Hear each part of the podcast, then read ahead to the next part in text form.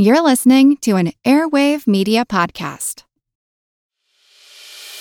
As a longtime foreign correspondent, I've worked in lots of places, but nowhere as important to the world as China. I'm Jane Perlez, former Beijing bureau chief for the New York Times. Join me on my new podcast, Face Off US versus China, where I'll take you behind the scenes in the tumultuous US China relationship. Find Face Off wherever you get your podcasts. Want to learn how you can make smarter decisions with your money? Well, I've got the podcast for you. I'm Sean Pyles, and I host NerdWallet's Smart Money Podcast. Our show features our team of nerds, personal finance experts in credit cards, banking, investing, and more. And they'll help you make the most of your money while cutting through the clutter and misinformation in today's world of personal finance. You'll get clarity on strategies to help you build your wealth, invest wisely, shop for financial products, and plan for major life events. Listen to NerdWallet's Smart Money Podcast wherever you get your podcasts. Hey, this is Doc G. Before we get into this episode, I just wanted to mention that this is a conversation that's hard to have. It's a conversation about financial abuse of women. And look, I've seen the stats on our podcast, Earn and Invest. We are about 70% men and 30% women. So it's possible that 70% of the people listening to this podcast right now have never dealt with these issues. I guess I just wanted to say that even if you're not a woman, we may be talking about your wife here. We might be talking about your daughter. We might be talking about your best friend. I think this conversation is important for all of us to have. I hope you enjoy it. Take a listen. Welcome to the Earn and Invest podcast on Fireside Chat. We have the conversations that help you earn and invest in your future so you can make the right decisions today. I'm your host, Doc G, and for this episode, we're going to talk about something rather difficult, specifically financial abuse against women.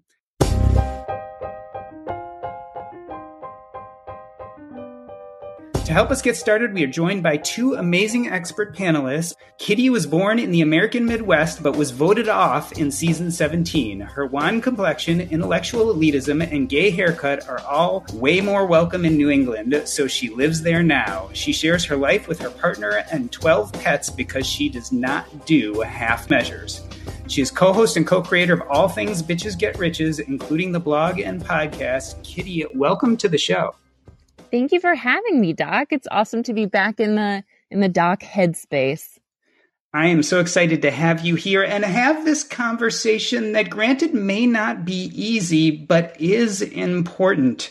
We are also joined by Diana Merriam. She is an ambitious marketing professional with a passion for building brand longevity through strategic licensing partnerships and brand extensions. She started the EconoMe Conference as a passion project rooted in the FIRE movement, that is the Financial Independence Retire Early movement. The inaugural event happened on March 7th, 2020 at the University of Cincinnati with nine expert speakers exploring the concept of a new American dream. She is also the voice behind the Optimal Finance Daily podcast. Diana, welcome to the show. Well, thanks so much for having me, Doc. And Kitty, can you please rewrite my bio? You know, copywriting comes really easily to me when I have very little incentive to care too much about what I'm saying. Oh yeah, you're it's hilarious. I absolutely enjoyed that and I was just thinking, man, I need to step mine up. anytime, anytime. I'm available for freelancing, I'm sure. So today we're going to start with something a little more difficult. This is a Twitter thread put out by our mutual friend Paula Pant. She is one of the biggest voices in personal finance today. The Twitter thread begins tweet one Many years ago, I was in an abusive relationship. He hit me repeatedly. He pushed me into walls. He punched me in the face. He clamped his hand over my mouth so that I couldn't scream. And then he hit me over and over and over. Now he's trying to silence me through a lawsuit. Tweet two. You see, he convinced me that I was quote unquote bad. He told me I deserved to get punched. He told his ex girlfriend that he was hitting me, and she said, That doesn't sound like you at all. And he used that to convince me that the problem is me. He's not a hitter. I'm just hittable. Tweet three.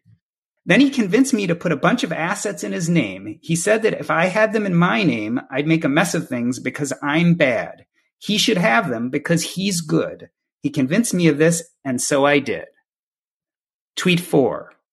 When our relationship ended, he claimed those assets were entirely his and his alone. He pressured me into making a lopsided agreement, one in which I kept a fraction of what's truly just and equitable. He robbed me of years and years of my life's work. Tweet 5. He also made me sign a non disparagement agreement in order to keep my lopsided sliver. That's why I can't tell you his name or specify when this relationship took place or what type of assets I'm referring to or give any other identifying information. Tweet six. This day, he continues to use his lawyers to bully me. If I breathe a word, he claims that I'm violating the non disparagement agreement, and he contacts his lawyers who contact my lawyer, and I get a nasty letter threatening legal action. Tweet seven. I'm sure he'll see this and he'll have his lawyers send another threatening letter claiming a violation of the non disparagement agreement, despite the fact that I haven't said anything identifying, but I am so sick of being silenced by my abuser. Tweet 8. I should mention something else, something that's hard for me to write. He also sexually assaulted me on multiple occasions. I'm writing this shortly after getting off the phone with a rape crisis center. I've decided to file a report, even though it has it was years ago. Tweet nine. I'm exhausted every day from the knowledge that he hit me, raped me, robbed me of years of my work and years of my investments, and then pressured me into signing an agreement that muzzles me. Tweet 10. I'm exhausted from the reality that the legal system won't help me. To the contrary, he convinced me to list assets in his name so that he could use the legal system to bully me, to steal from me, and to emerge as the victor. Tweet 11. I am exhausted and I will not be silenced anymore. I won't tell you his name or identity, but I will speak my truth. And the truth is that I'm a domestic violence survivor and a sexual assault survivor. I'm a robbery survivor and I will continue to speak out. End thread. Let's let that sit for just a moment before we start talking about this. Kitty, I want to begin with you. Tell me your first impressions after reading this thread. You know, the first time that I met Paula was basically the first time I was meeting anyone in the personal finance sphere. We had just started Bitches Get Riches in in January of that year and we were up for a couple of Plutus awards in our first year, which was incredible. So we were like, we got to go to this this FinCon thing, I guess. Uh, they're they might be giving us an award. It sounds like a lot of fun. And so we we went for that first year and on like maybe day 2, I don't remember who had like sort of grabbed us and said, "Come to this hotel room at this time." And we walked inside and sitting on every surface, like on the radiator, on the floor, on the bed, on the desk, there were probably 20 women all crammed in who were just the best of the best in the personal finance sphere. And they were just going around the room saying, here's what's up with my business. Here's what I've, here's what I've tried that's worked really well this year. You know, saying here are the big problems I'm working on and just helping each other. And it was an electric, like magical feeling because in so many ways, everyone in the room was sort of a competitor with each other, right? Like we're all writing for, you know, essentially the same demographic, the same audience talking about very similar topics. But it was just this outpouring of very focused and thoughtful mutual support. And Paula was there and she was like, sitting on on the bed with like six other women and she was just spilling all of these like what I would consider to be like hard won secrets about how to be successful and what works and and and what what challenges her and just throwing out so many ideas to these young new content creators and that was such an incredible way to meet her and I, I was just immediately blown away. Like, wow, this is like a different, a completely different little secret community within a community within a community of women helping each other. And the fact that that's how I first met Paula, I think really speaks to how shocking and upsetting it is to be reminded of something that I already know, but kind of constantly relearn, which is that the people who you think are susceptible to abuse, you're incorrect.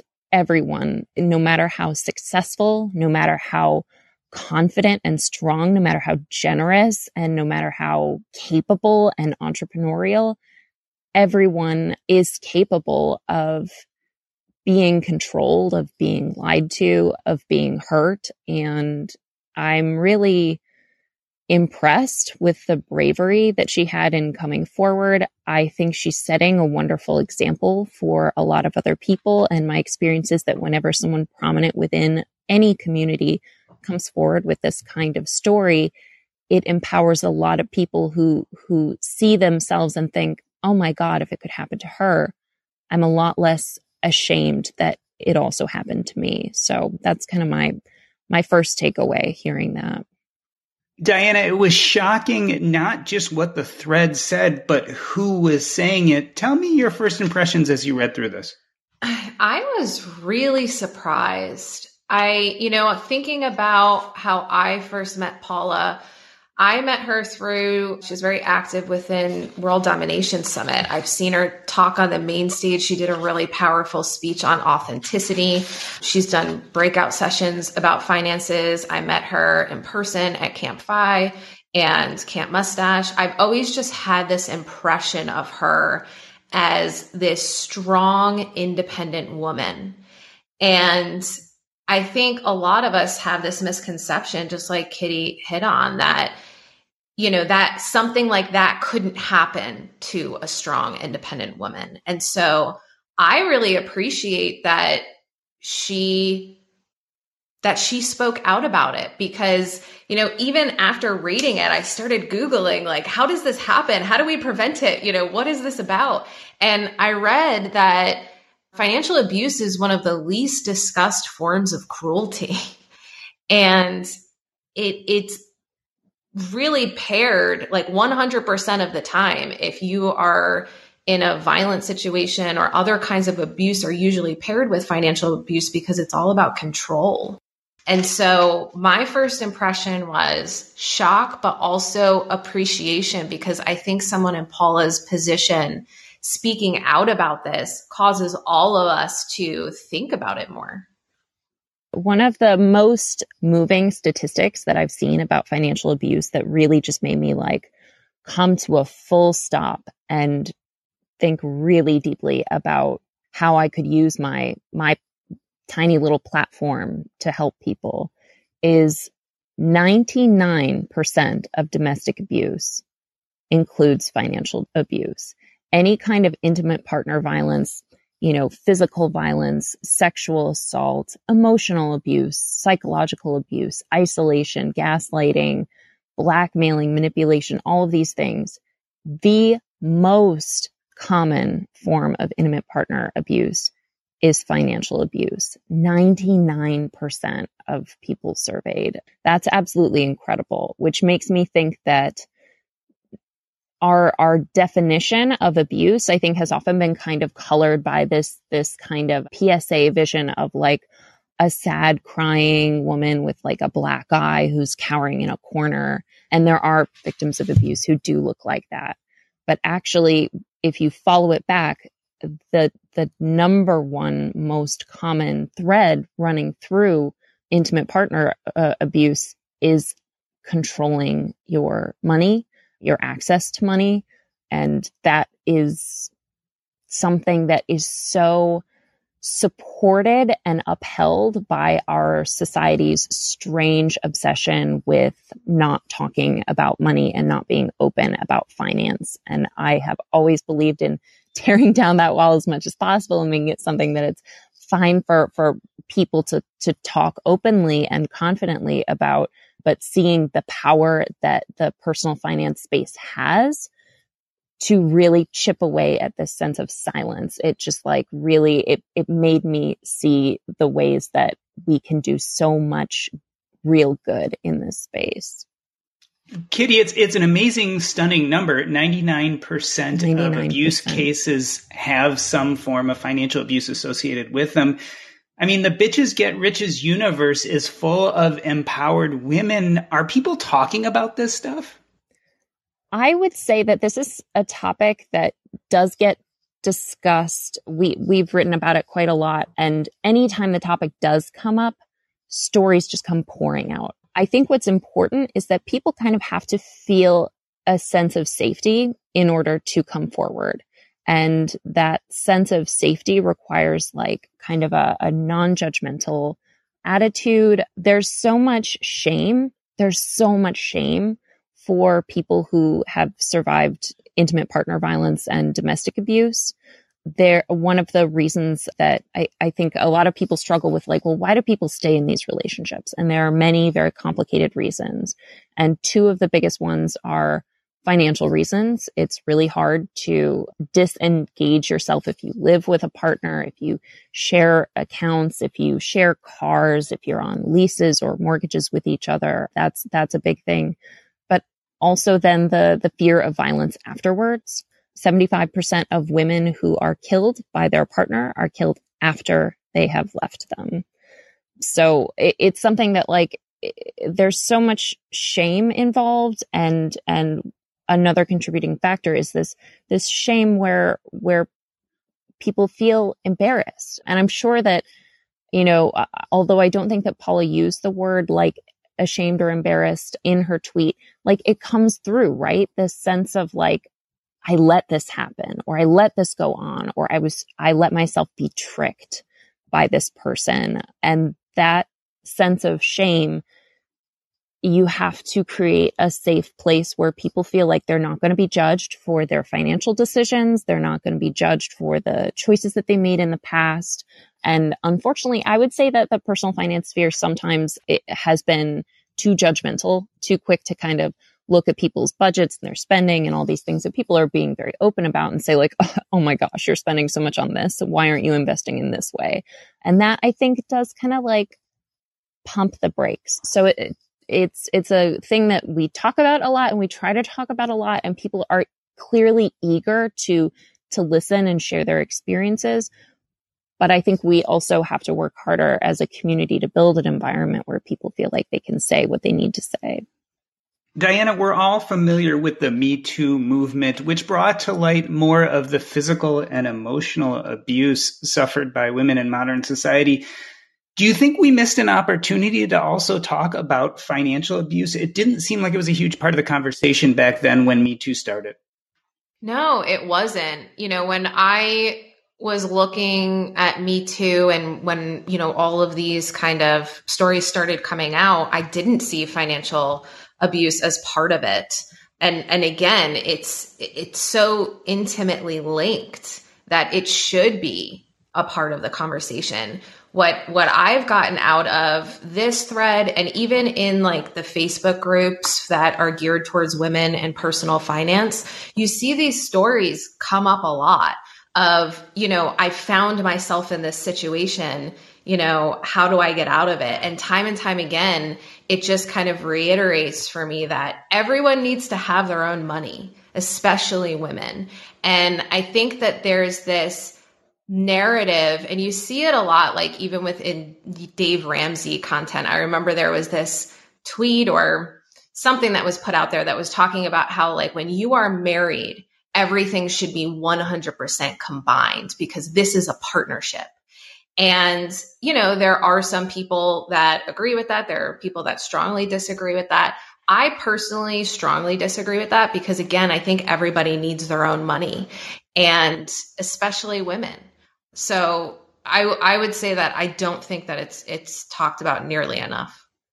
I just read um, a, a post recently from Tanja Hester, and she said something that just like, I was like, ooh, this is going to be a shower thought for me for the next week she was talking about divorce specifically and how it's often viewed as like very unromantic to talk openly about like should we have a prenuptial agreement should we have a, a, written agreement about how we would divide our assets in in the case of a breakup or a divorce and since that's something that was sort of central to what what paula's situation is where she felt she was sort of strong armed into a deal that worked best against her best interests. And, and what Tanja said was, there's nothing more romantic than having those discussions beforehand because you don't want finances to be the reason that you and your partner stay together. And what could be more romantic than planning together so that the reason that we want to stay together always is because we are in love and not because it is very inconvenient for us to to separate. And I was like, oh wow, that's Tanja. She's bringing the thunder. Yeah, I I really appreciate that, Kitty. And you just made me think one of the other impressions that I got from this thread from Paula is that it really appeared as control disguised as protection, mm-hmm. right? Let me do this for you. Mm-hmm. Let me handle this for you because I know more. And I, I think that's why it can kind of go under the radar or people find themselves in these situations before they even realize it's happening because it's so subtle and it's disguised as something else. Like, oh, he's helping me with my finances well, what are the red flags around that, right? Like if he's saying, let me do that for you, that's very different than let me share some books with you on personal finance because I 100% know that you can do this yourself. And I want to empower you to do this on your own, not let me do that for you. It, it's, it's a subtle distinction, but I think it's one of those things that we really need to have to, we really should look out for. Hundred percent. And, and I think that the easiest way for someone who's never been in um, an abusive relationship to kind of think about it is that fundamentally all forms of abusive relationships are just coming from the desire to control the other person. And sometimes the way that you control that person is through through physical violence, through through punching and, and kicking, which in many ways is like almost it's easier to understand. It's easier for people on the outside to understand, ah, that's abuse. That's what abuse looks like, right? But really any action that you could use to control a partner or a family member or, or, or an employee, any abusive relationship is just a quest to do whatever you have to do to use whatever tool is at your disposal to control the other person. And so, of course, finance is like one of the absolute easiest ways to do that. And I see that in like abusive workplaces, toxic workplaces where they know that their employees are are desperate. I see that in family situations where parents will use the fact that they know that their child who's maybe late high school or just starting out in, in college and can't support themselves. And so they'll make unreasonable demands of that child because they know that they kind of have them cornered using money. But it's people using money the same way that they might use fear or social isolation or sexual assault or, you know, just any one of these tactics. They all work and they are all to the same goal, which is complete control.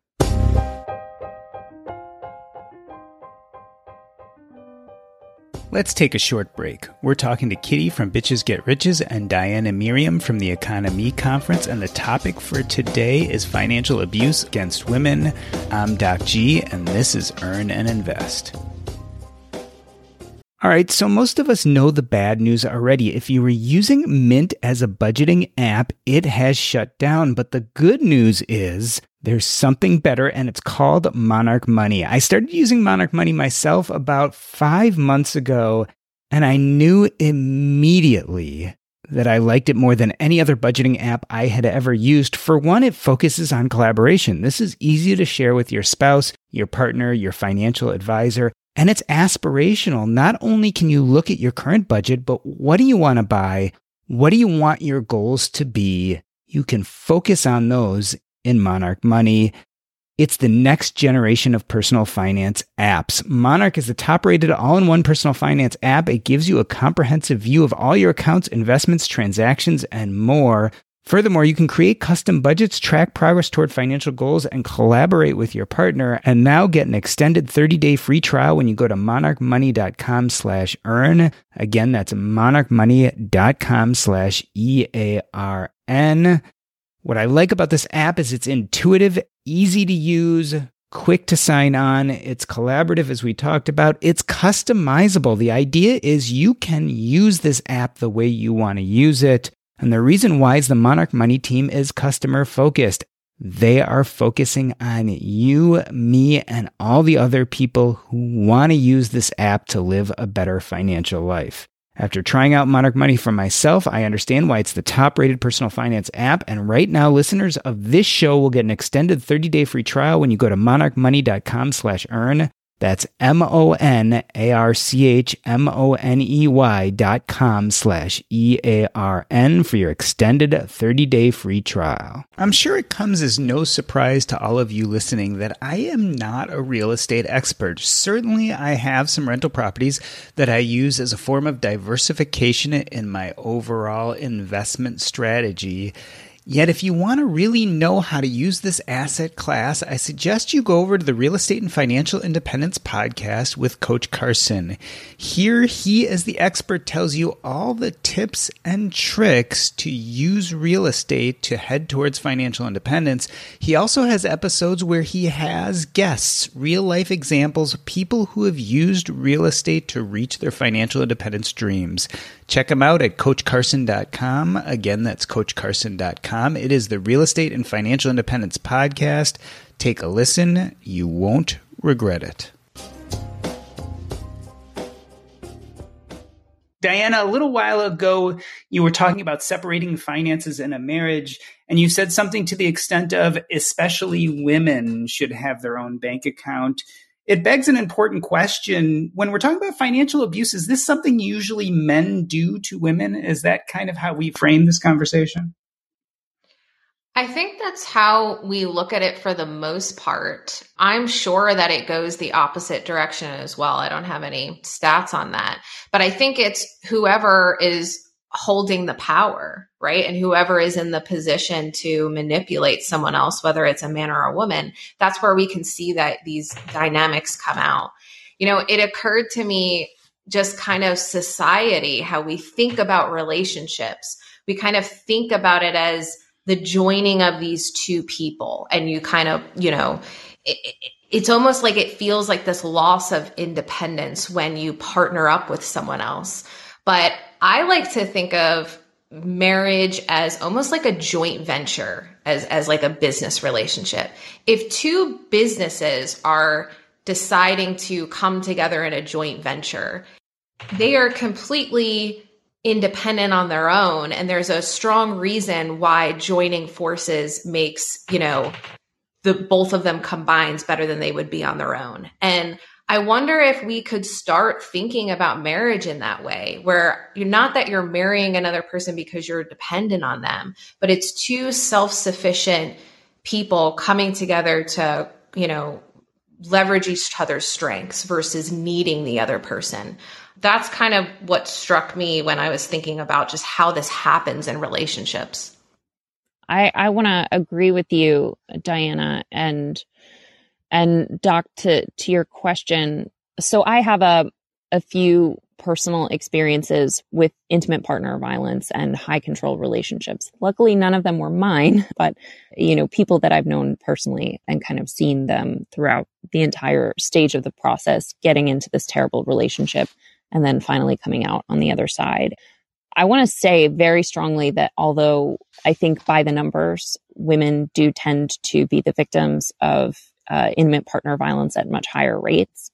I think financial abuse in particular, along with like sort of quote unquote like softer forms of abuse, absolutely women are capable, more than capable of of being abusers themselves. Men can be victims, and and there are many male victims uh, uh of financial abuse. I have no doubt whatsoever about that.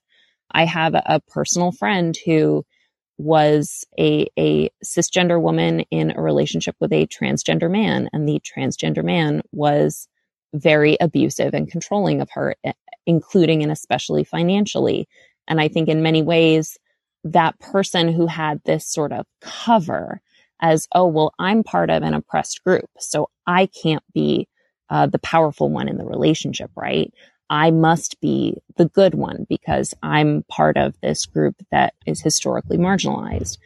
Abusers are really, really, really clever when it comes to making themselves seem like they're not powerful, seem like they're not in control, to seem like to build a narrative where it seems impossible that they could be the one who's acting badly.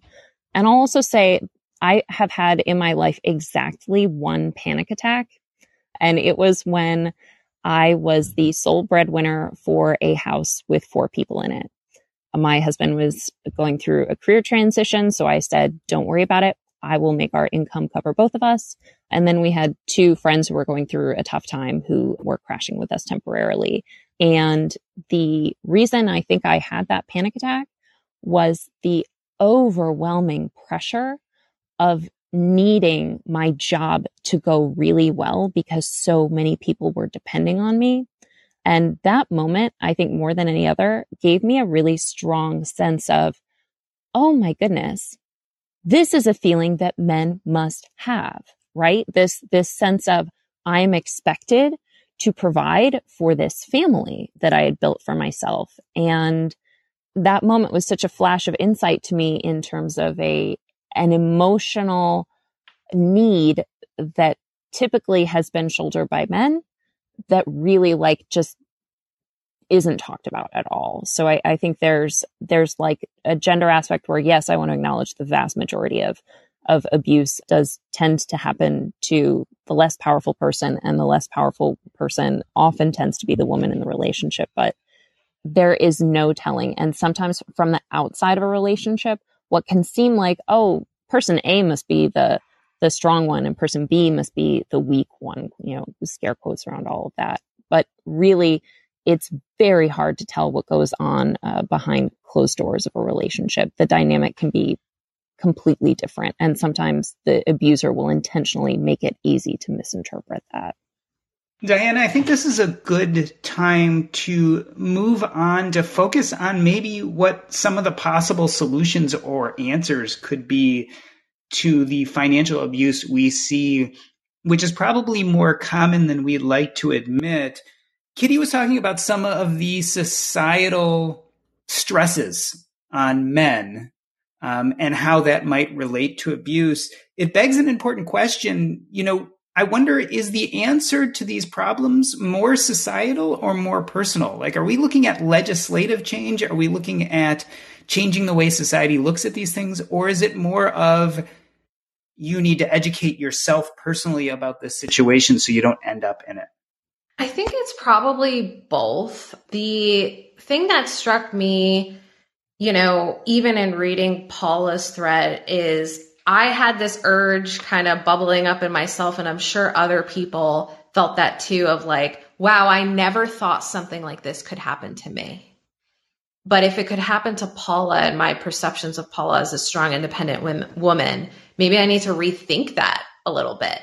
Right. And I look at the way I was raised by a woman who was the breadwinner of the family. My dad was a stay at home dad. I've always worked for women. I've always been kind of, it's always, she, my mom drilled into my mind, like, never let a man take care of you.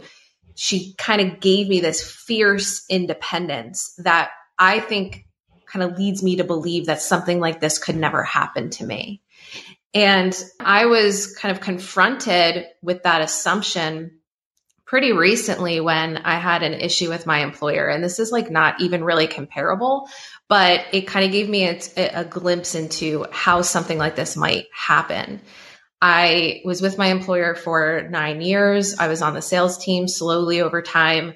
I found myself as the only woman on this team. And they were doing this whole diversity and inclusiveness initiative. And it really opened a can of worms for me because I realized that I'm the only woman on this team. I'm one of the higher performers, and yet I am the lowest paid. And I took responsibility for that because I hadn't asked for a raise and I hadn't had a raise in three years. Like, that's on me for not asking. But when I brought this to my employer's attention and said, Hey, can we talk about pay parity as a part of this overall conversation? I realized in that moment that I was being held to a much higher standard than my male colleagues. And my boss definitely instilled some doubt in me. Like maybe I shouldn't be paid what I think I should be paid. Maybe I'm I am being too demanding. Maybe I'm overstating my accomplishments, which it's dollars and cents, right? I'm a salesperson. I can point to how much money I've brought in and I can see what it, all of the other money that everybody else is bringing in. So it's a pretty black or white comparison of the value that I bring. But he definitely had me doubting myself.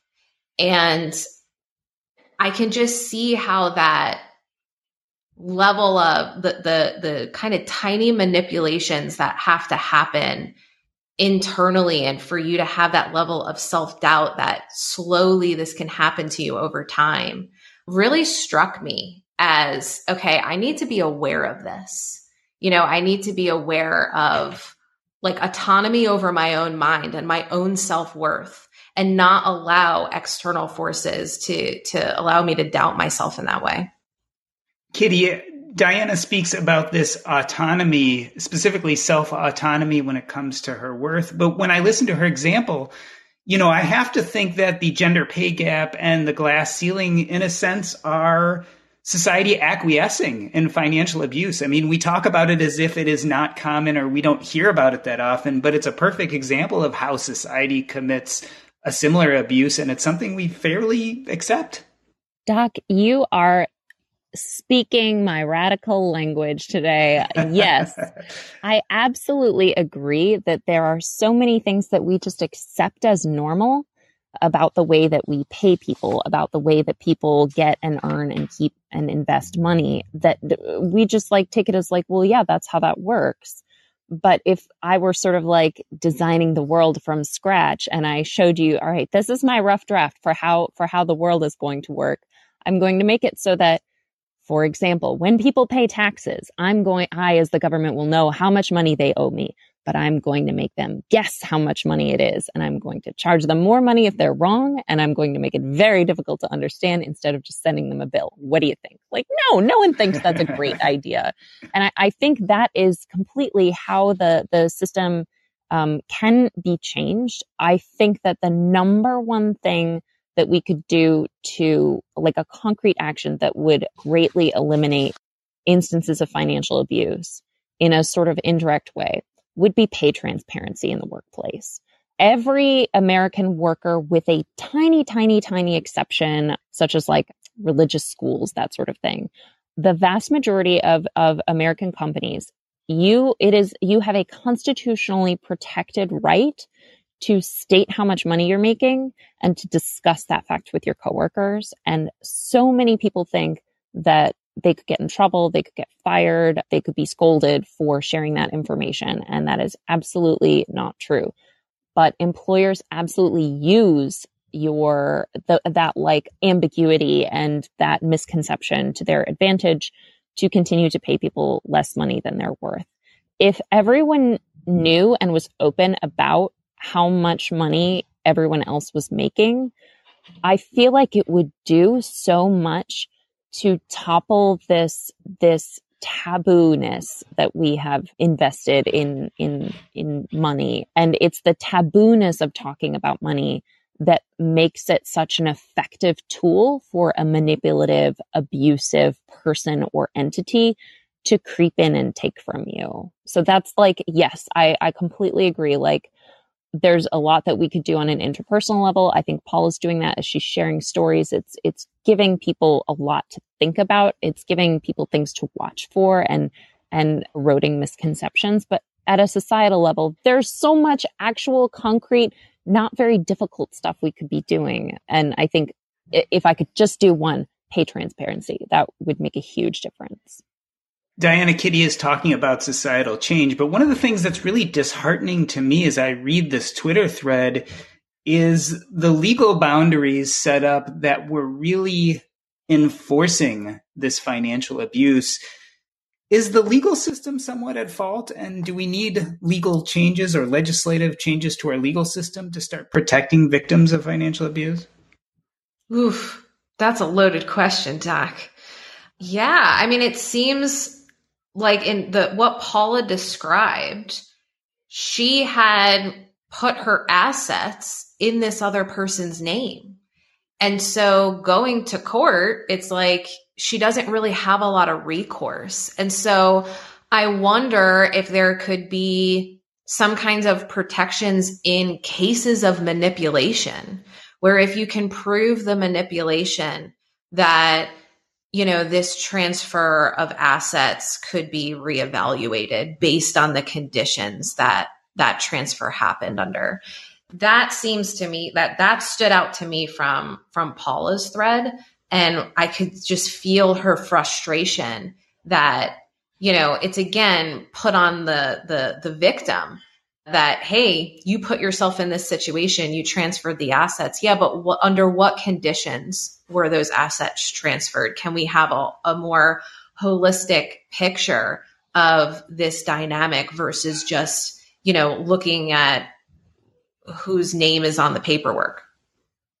Yeah i'll also throw out i think even if ideally my understanding is that if you if you go to court and you have a strong case and you speak to a judge or a jury about about your case ideally they're going to hear you they're going to see your evidence and they're going to go yeah you know what? This this this doesn't make sense. Why would this be his asset when here's all this documentation you provided that proves that this was something you built and and and earned on your own? I think at the interpersonal level even if we don't have to go in and like change and strengthen these laws what we need to do is make sure that those judges, those jury members, those those attorneys, they have the kind of familiarity that we're talking about exactly on this topic. The idea that hey, maybe the person who appears to be powerful in this situation really isn't. Maybe this relationship that seems to be so great on the outside, maybe it really isn't. Widening the the conception of what abuse looks like on a person to person level would do so much to make the enforcement of laws fairer because people like Paula can then sit down in front of judges and juries and attorneys who have some idea of the the unfortunately rich tapestry of what a victim and, and, an abuser can look like. And as long as we're kind of stuck in these little pigeonholes of what we think an abused person looks and acts like and what an abuser looks and acts like, will make it harder to mete out justice when it's merited. Specifically, Kitty, I think we have to recognize this idea that you can be both powerful and smart and still be a victim of abuse. Exactly. I because if you described, I, I don't know anything about, and I don't want to speculate at all about who this other person that Paul is in, in litigation with is, but if you were to describe, okay, so this is a, a very independent uh, woman. She she built a, a media empire, teaching other people, especially women, about how to take control of their finances. And she's she's entrepreneurial and she's really smart and she's really confident and she's she's famous. Like she can just go anywhere and people will stop her and want to talk to her. I'm like, yeah, that sounds like a really powerful person. I would assume that that if she was in a bad relationship, she could just walk away. She if she someone was asking for something from her that she didn't want to give, that mm-hmm. she could just give them the middle finger and say goodbye.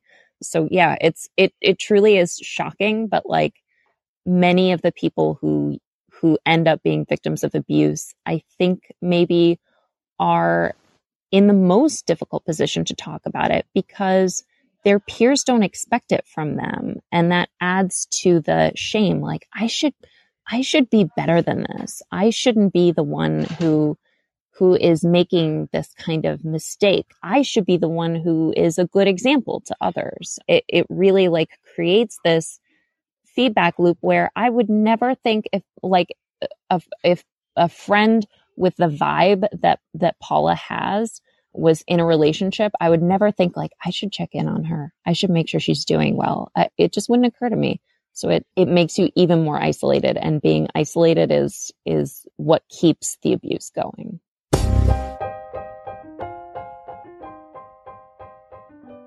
Let's take a short break. We're talking to Kitty from Bitches Get Riches and Diana Merriam from the EconoMe Conference, and the topic for today is financial abuse against women.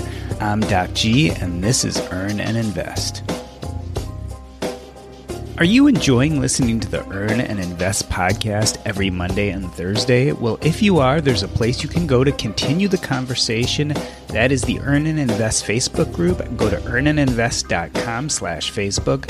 There, we as a community come together to talk about what's happening in our world, whether it be current events, personal finance, the economy, You name it, we discuss it there.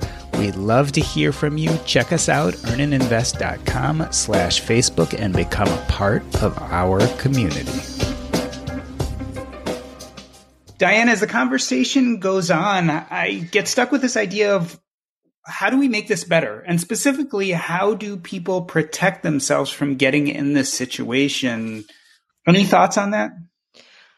Well, I think just like any abuse, it's about control. So, can we be more mindful about those red flags that pop up as signs of control? You know, or is your partner overly jealous? Do they want to take a look at your text messages? Are they asking for, you know, really personal details too early in a relationship? You know, what are those red flags of general abuse that kind of manifest over time so that we're more mindful of, of how this dynamic evolves? So, not to be too self-promotional, but we do have an article about financial abuse and and in particular one of the things that that I did that I think was really useful to a lot of folks was I kind of pulled out here's a list of behaviors that are just a green light. It is good if your partner, for example, wants to talk openly and honestly with you about their financial goals. Ding, that's the green light. Awesome. Always good. And then there's stuff that's eh, red light never, no, no, no, run far away very, very fast. And that's stuff like as soon as you get your paycheck saying, Hey, give me your money and I'm going to keep it and you can't have control to it. Like obviously that no, that is very wrong. That is very bad. The thing is that abusers and, and Diana's so right about this. They don't jump from like one to the other. It's a very slow uptick in, in the level of control and they're very clever with how they do it. Abusers, they, they test with other things. And if you call them out, then they'll say, whoa, whoa, I was just choking. Can't you take a choke? Oh my gosh, you're so serious. And now suddenly you're the problem. Like it, it, they're very clever about how they do it. So what I did was I, I made a list of here's the stuff that's the yellow light. So maybe they're not, maybe they're not immediately taking your paycheck, snatching it right out of your hands. But are they saying like, yeah, can I borrow some money and I'll pay you back? And they do pay you back, but they're a week late on it. That to me is like, okay, there are situations where that might happen where, you know, it's a totally benign, just one of those things that happens over the course of a long relationship, nothing to worry about. It could be that, but it could also be that they're throwing out this little test. If I say I'm going to use something of yours and give it back to you, and I do give it back to you, but I give it back to you late. I'm going to sit back and see how you react to that.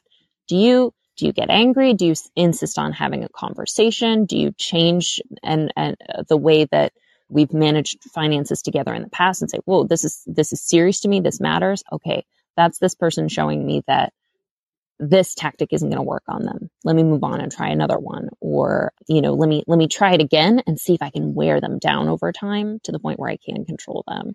So I think there are many rather benign behaviors in that sort of yellow light zone where it might be someone trying to control you because they truly care about you and they don't have a, a robust toolkit of how to do that.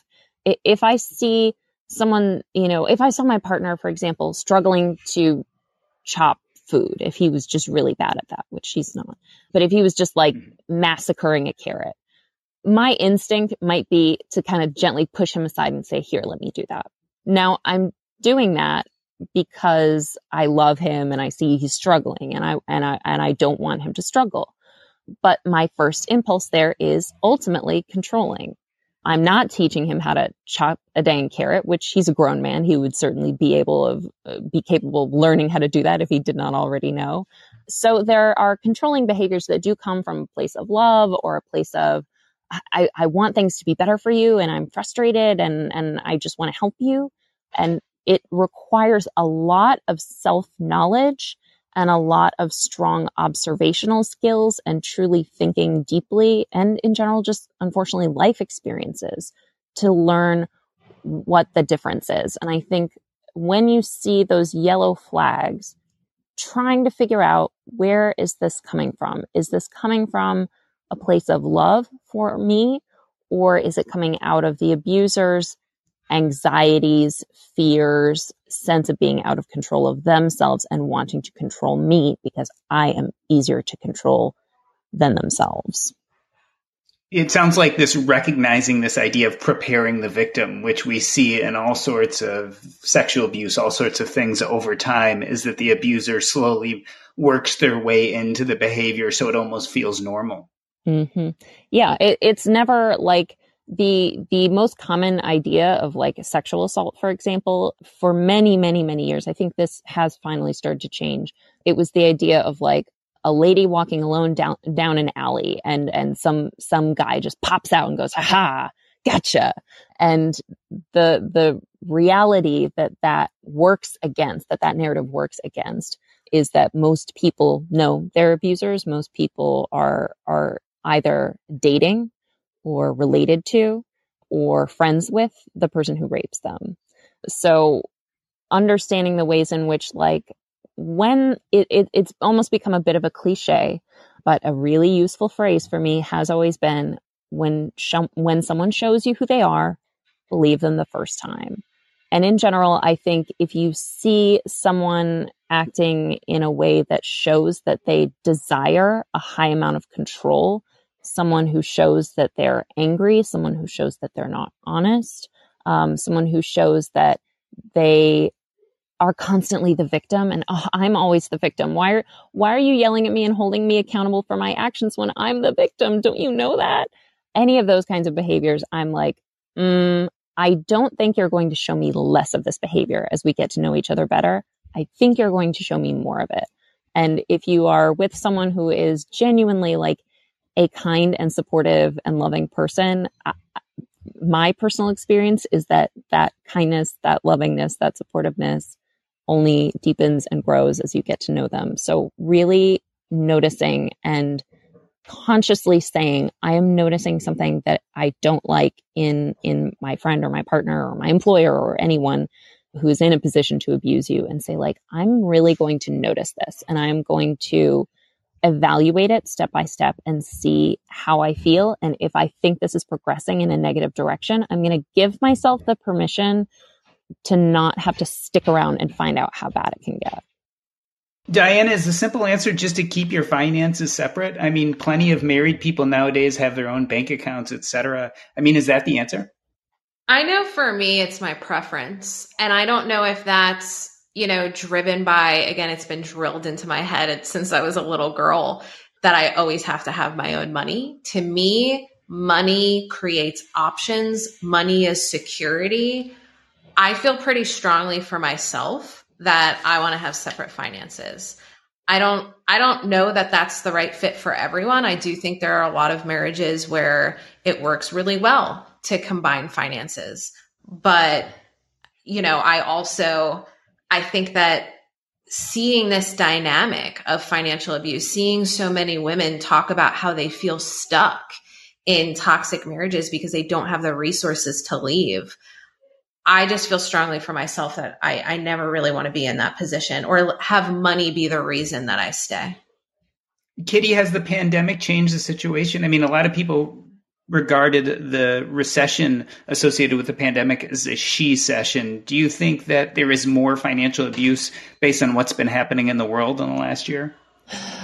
I really wish that I didn't know so with so much clarity what my answer to this is. So one of the things that we we do pretty commonly is we're we're very active on Tumblr where our followers can ask us anonymous questions. And overall I would say that Tumblr skews pretty young.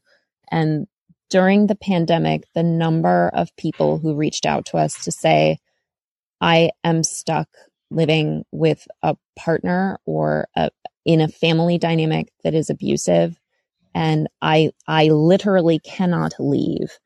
What do I do? And that those questions really kept Piggy and I up at night as we were receiving them and doing our very best to answer them. But yeah, the sad reality is that I think anytime there's an economic recession, anytime there is certainly global pandemics, anytime there's a lot of economic instability in the world, you're creating situations where people have fewer options. And the reality of that is, is unfortunately pretty scary because many abusers are, are very acutely aware that they can take even greater liberties because the person that they're abusing does not have an alternative. Yeah, that's my really sad answer to that. It is very sad. And I actually, as you were talking, want to alter my last answer to that question of if the finances should always be separate. I don't know that they should always be separate, but if they are combined, I do think it's important for both parties to be fully aware of where all the accounts are. You know, both names are on the deed to the house, you know, those kind of things. Cause I, I think the lack of awareness of what even the financial situation is can lead to a lot of abuse. I've seen a number of posts of women saying, you know, I don't even know where to start because I don't know where all the money is, how much there is, you know, if some is being hid somewhere. So I think, you know, having those monthly, quarterly family meetings where you're looking at all of the finances collectively and both parties are fully aware of the financial situation is a great place to start. A hundred percent. And actually, you know, I, I think this is probably true for a lot of people who are like big into personal finance as a topic. I like money. I, I enjoy being the one who is good with money in, in my partnership. And I will sometimes like you know make a, a, a, decision without consulting my partner because it's in line with the goals that we've already you know talked about. Like when i notice hey we got a little extra money in our saving account i'm just going to pop it over to our investment account. I, I may or may not let him know about that. But i think the fact that you know we we do have like the quarterly couples like financial check-in where we say like how do we feel about our goals? What do we want to do next with our money he is informed in a big picture sense of everything. And his name is on every account. He has every login. His his phone is is on the two factor authentication. So we always even know when we're going into the into the apps and moving things around. And I I was talking with him just before we were recording this. I was kind of ranting about financial abuse as he's just sitting there like I'm trying to eat cereal, but okay, I will listen to you talk about this. And I was like, you know, if you, if I wanted to financially abuse you, all I would have to do is wait for you to go into the shower. I know there's not a lock on your phone. I can just go in, change a couple of your passwords, go into your email and delete the password notification changes, like, and done. I have access to everything in 10 minutes. Technology has made it so much easier, I think, for for people to connect with each other and see these like big pictures instantly of everything. But it's also in uh, the flip side is that it's made it easier to control people. And that is something that like, with that level of trust that he and I have with each other, where he knows I'm not going to take his phone and just steal all of his money while he's trying to, trying to lather up with that comes an obligation on my end to always be completely transparent and say, here's all my logins. Like anytime you want to go in and see what, what, you know, what tweaks I've made to our stock bond, you know, ratio for, for this month or whatever, he can see all of that at any time. And trust requires transparency. So, Kitty, last word, and I'll ask Diana the same thing next. If you're listening to this episode right now and saying, wow, I clearly am a victim of financial abuse. What do you think is the first step? Like, what do people do once they come to this momentous conclusion that they're in the midst of this problem? I think the most important thing is to, above instant reaction, above taking any sort of like immediate steps to get out of this situation, the most important thing is to really internalize what you have discovered because you may have this moment of clarity, right? But you are living cheek to cheek with someone who is deeply invested in convincing you that this insight about yourself that you just had is not correct, that you made it up, that you're crazy, that you're such a difficult person. You're always, you know, m- making everything about you and you're just trying to be the victim, blah, blah, blah. These are the things that this person is going to try to teach to you to get you to let go of this new awareness. So the first thing I would say you do before you start making escape plans, before you, you, you know, start to plan how to get out of this, the most important thing is to really deeply internalize that you are not wrong and this is indeed what's happening to you and that you deserve better. And from there, probably the first thing I would do is reach out to that person who you know is going to help help you be accountable and help you not get convinced that this new insight that you have is just you being crazy. That's what I would say first. Diana, first steps if you're listening to this and saying, "Oh my god, that's me." I 100% agree with Kitty. Immediately when you asked the question, I thought you got to get support because if you're in a situation where you're being manipulated, you know, it's almost like this other person has their hooks in your thoughts. And so you may not be in a position to fully trust yourself yet.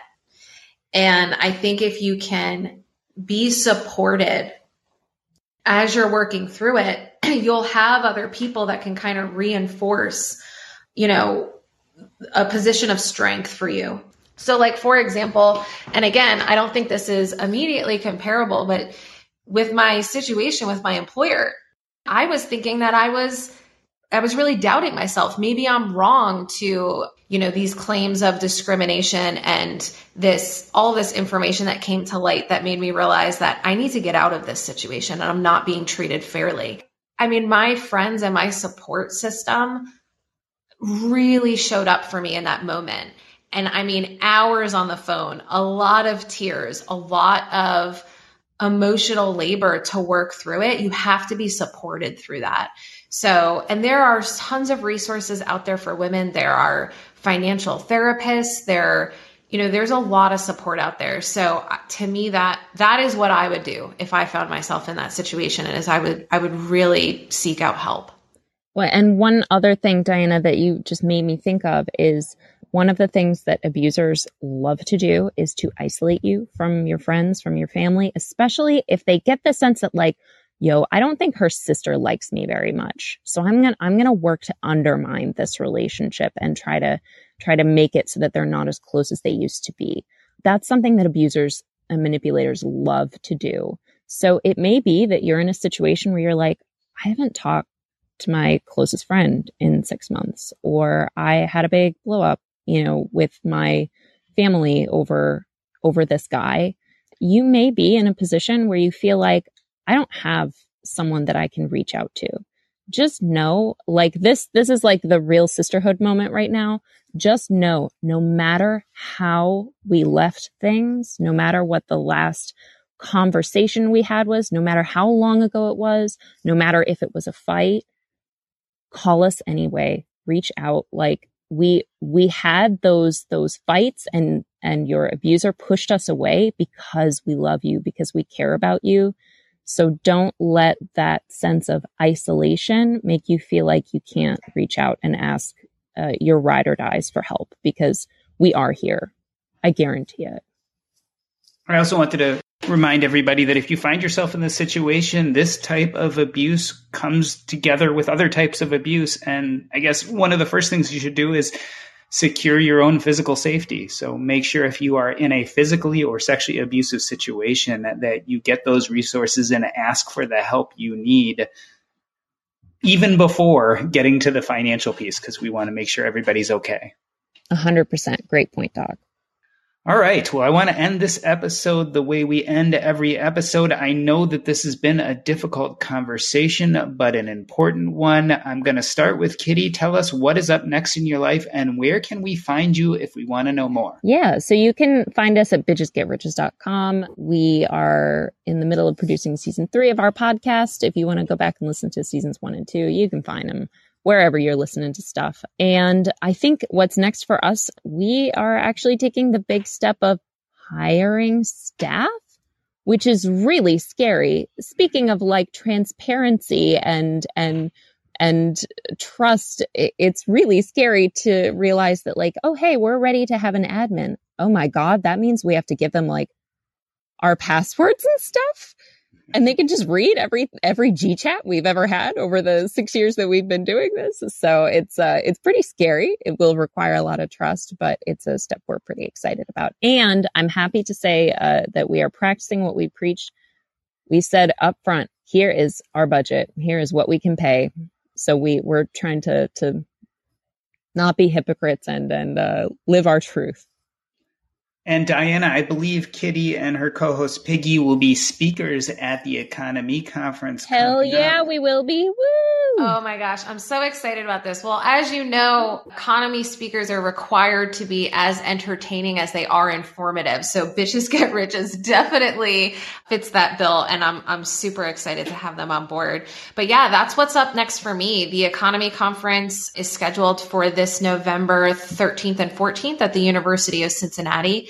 It is crazy to think that, okay, it's five months away, but I know that's going to go by in a blink of an eye. So I am just, you know, preparing all the logistics for the event, solidifying the speaker lineup and selling tickets. So you can check that out at economeconference.com.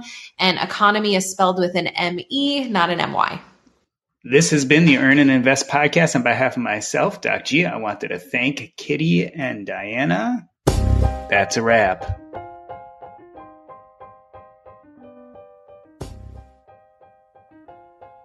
If you or someone you love is a victim of financial or domestic abuse, please take action now. You can always call the Domestic Violence Hotline. That's 1 800 799 7233. Again, that's the Domestic Violence Hotline at 1 800 799 7233. Also, there's some resources for people facing financial abuse. The Office of Women's Health at womenshealth.gov. Again, that's womenshealth.gov is one place to go. Another is womenslaw.org. These are two resources for people who feel like they are in the midst of financial abuse. Check them out. Otherwise, please get help. Now, I'm going to keep things going just for the after discussion. If you guys have anything you want to talk about or anything we missed, anyone also in listening at the moment, if they want to come up on stage and ask a question, just request. Kitty and Diana, anything we didn't cover in this episode that you want to talk about? I, I mean, I, I think we, we threw out a lot of really good stuff. Um, I think uh, maybe a great thing to include in, in the show notes or, or whatever might be a, a couple of hotlines. Um, there's there's some uh, very good ones, um, even for folks who are maybe not quite ready to leave yet, but just kind of want someone to talk to. Um, there are there are lots of um, a, a big range of everything from like emergency shelters, like when you need to flee for your life, versus like I'm just sort of coming to grips with the fact that I'm in a crappy relationship. Yeah, and I just wanted to say thanks, Doc G, for putting this together and just bringing attention and awareness to this issue. Because what strikes me the most is it's just some, something that's not talked about enough. Mm-hmm. And so by bringing attention and awareness to it, I think, um, you know, goes a long way. So thank you so much for putting this together. Yeah, I'm like a moth to the flame. When I see stuff like this, like I can't I can't turn away just because I think it's so important. And I know it's not everyone's favorite thing to talk about, and certainly it's not always joyous or happy, but I feel like uh, we'd be remiss to turn our heads when someone has gone so far out on the limb to tell us about something so important. I feel like if we turn our heads and ignore it or acknowledge it and move on, then we've done that person as well as the issue a huge disservice. Agreed. Um, and that's eh. you know that's that's one of the wonderful things about having some type of platform. It's not the biggest in the world but it's a platform nonetheless. And so to me it's important to bring these things to light as much as i can. I, I think one of the things about like abuse and coming out about it afterwards that's pretty hard to wrap your head around is like how much you have to continue to invest in this failed relationship if you want to see justice done. It's sometimes it's easier to, you know, in, in a case like Diana's, um, if, if your workplace has just like taken some of the, uh, some of your best working years from you and, and given you so little consideration in return, you have the option to like, I'm going to take you to court. I'm going to do my best to like prove that this is my case and that it wasn't right and that what happened to me shouldn't have happened to me and that it's your fault. And you have that option, but that also means I'm going to continue to give this, this company or this relationship or whatever a bunch of my, my mental space, a bunch of my time, a bunch of my money. Um, and that's a really tough thing for people to commit to. And I don't think less of anyone who decides like, you know what, the best thing for me is to just move on and stop giving this any any space in my life to this. Um, so I I agree. I really applaud um, Paula for making what's probably the harder choice to to pursue justice and and to not be silent because um, being silent is sometimes easier um, in, in a way that is really unfortunate, but also really easy to understand when you think it through. Yeah, talking about justice in 2021 is is just exhausting, right? Because it feels like these last few years, it's become so clear that justice is something that we're not always good at in this country. Um, maybe not in this world, but certainly not in this country. Uh, on the other hand, it's that fatigue that makes me think we almost have to double down and pay more attention uh, because again life is telling us something. What we're experiencing is happening. And again just ignoring it to me is we do it at our own peril. Snap snap snap. Totally agreed. All right. Well diana on something happier tell me how excited you are for EconoMe because i know i'm looking at your speaker list and i'm so excited i'm driving again. So i'm going to drive up from cincinnati uh, up to cincinnati uh, and i cannot wait to see everybody. Oh yeah. I mean it's uh you know, it's really interesting planning this during COVID because in some ways it's harder logistically, but in other ways it's so much easier because the first one, it took me 20 months to plan the first one. Yeah. And so, and it, I, it's not like I had a blog or a podcast or any kind of following. It was just like straight hustle trying to convince poor folks like you to work with me.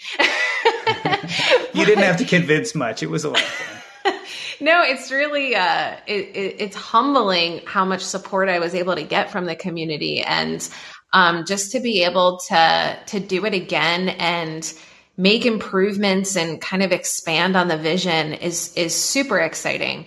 Um, as you know, Joe Saul-Sehy is one of the speakers, and we're actually doing a live show of the Stacking yes, Benjamins I'm. Very excited about that. And that's yeah. that's great for both of us because it's helping him prepare for his tour. But then as far as my programming, like it gives the attendees something to do on Friday night leading into Saturday, which is like the main time for the show. Um, last year we didn't have that. It was just kind of everybody came in on Friday night, did their own thing, and then the show started Saturday morning. So it it's awesome to be able to to add that to our programming. Yeah, yeah, very exciting. And I know that uh, one of the things about EconoMe last year, being your debut, it was so amazingly well produced. So given the fact that you now have one of them under your belt, I just can't wait to see what this year's going to look like. Uh, for anyone listening right now, EconoMe Conference, it's what in November. It's going to be really great. Well, thank you so much. The corporate world is like the ocean. It's alluring, but it's also full of deadly creatures that can shred you to pieces. It becomes kind of like a Game of Thrones political arena where everyone's trying to murder you to get your job. My family doesn't come from corporate background, so I didn't have any sort of guidance in that. This is not your typical work podcast. Sometimes you need to be empathetic, and then there are times that you ask for input, but you don't really give a shit. Listen to the Ambie Award nominated podcast, Surfing Corporate. Stretch opportunity? What is this, yoga class? Get out of here. It feels really good to be productive, but a lot of the time it's easier said than done, especially when you need to make time to learn about productivity so you can actually, you know, be productive. But you can start your morning off right and be ready to get stuff done in just a few minutes with the Inc. Productivity Tip of the Day podcast. New episodes drop every weekday, so listen and subscribe to Inc. Productivity Tip of the Day wherever you get your podcasts. That's Inc. Productivity Tip of the Day wherever you get your podcasts.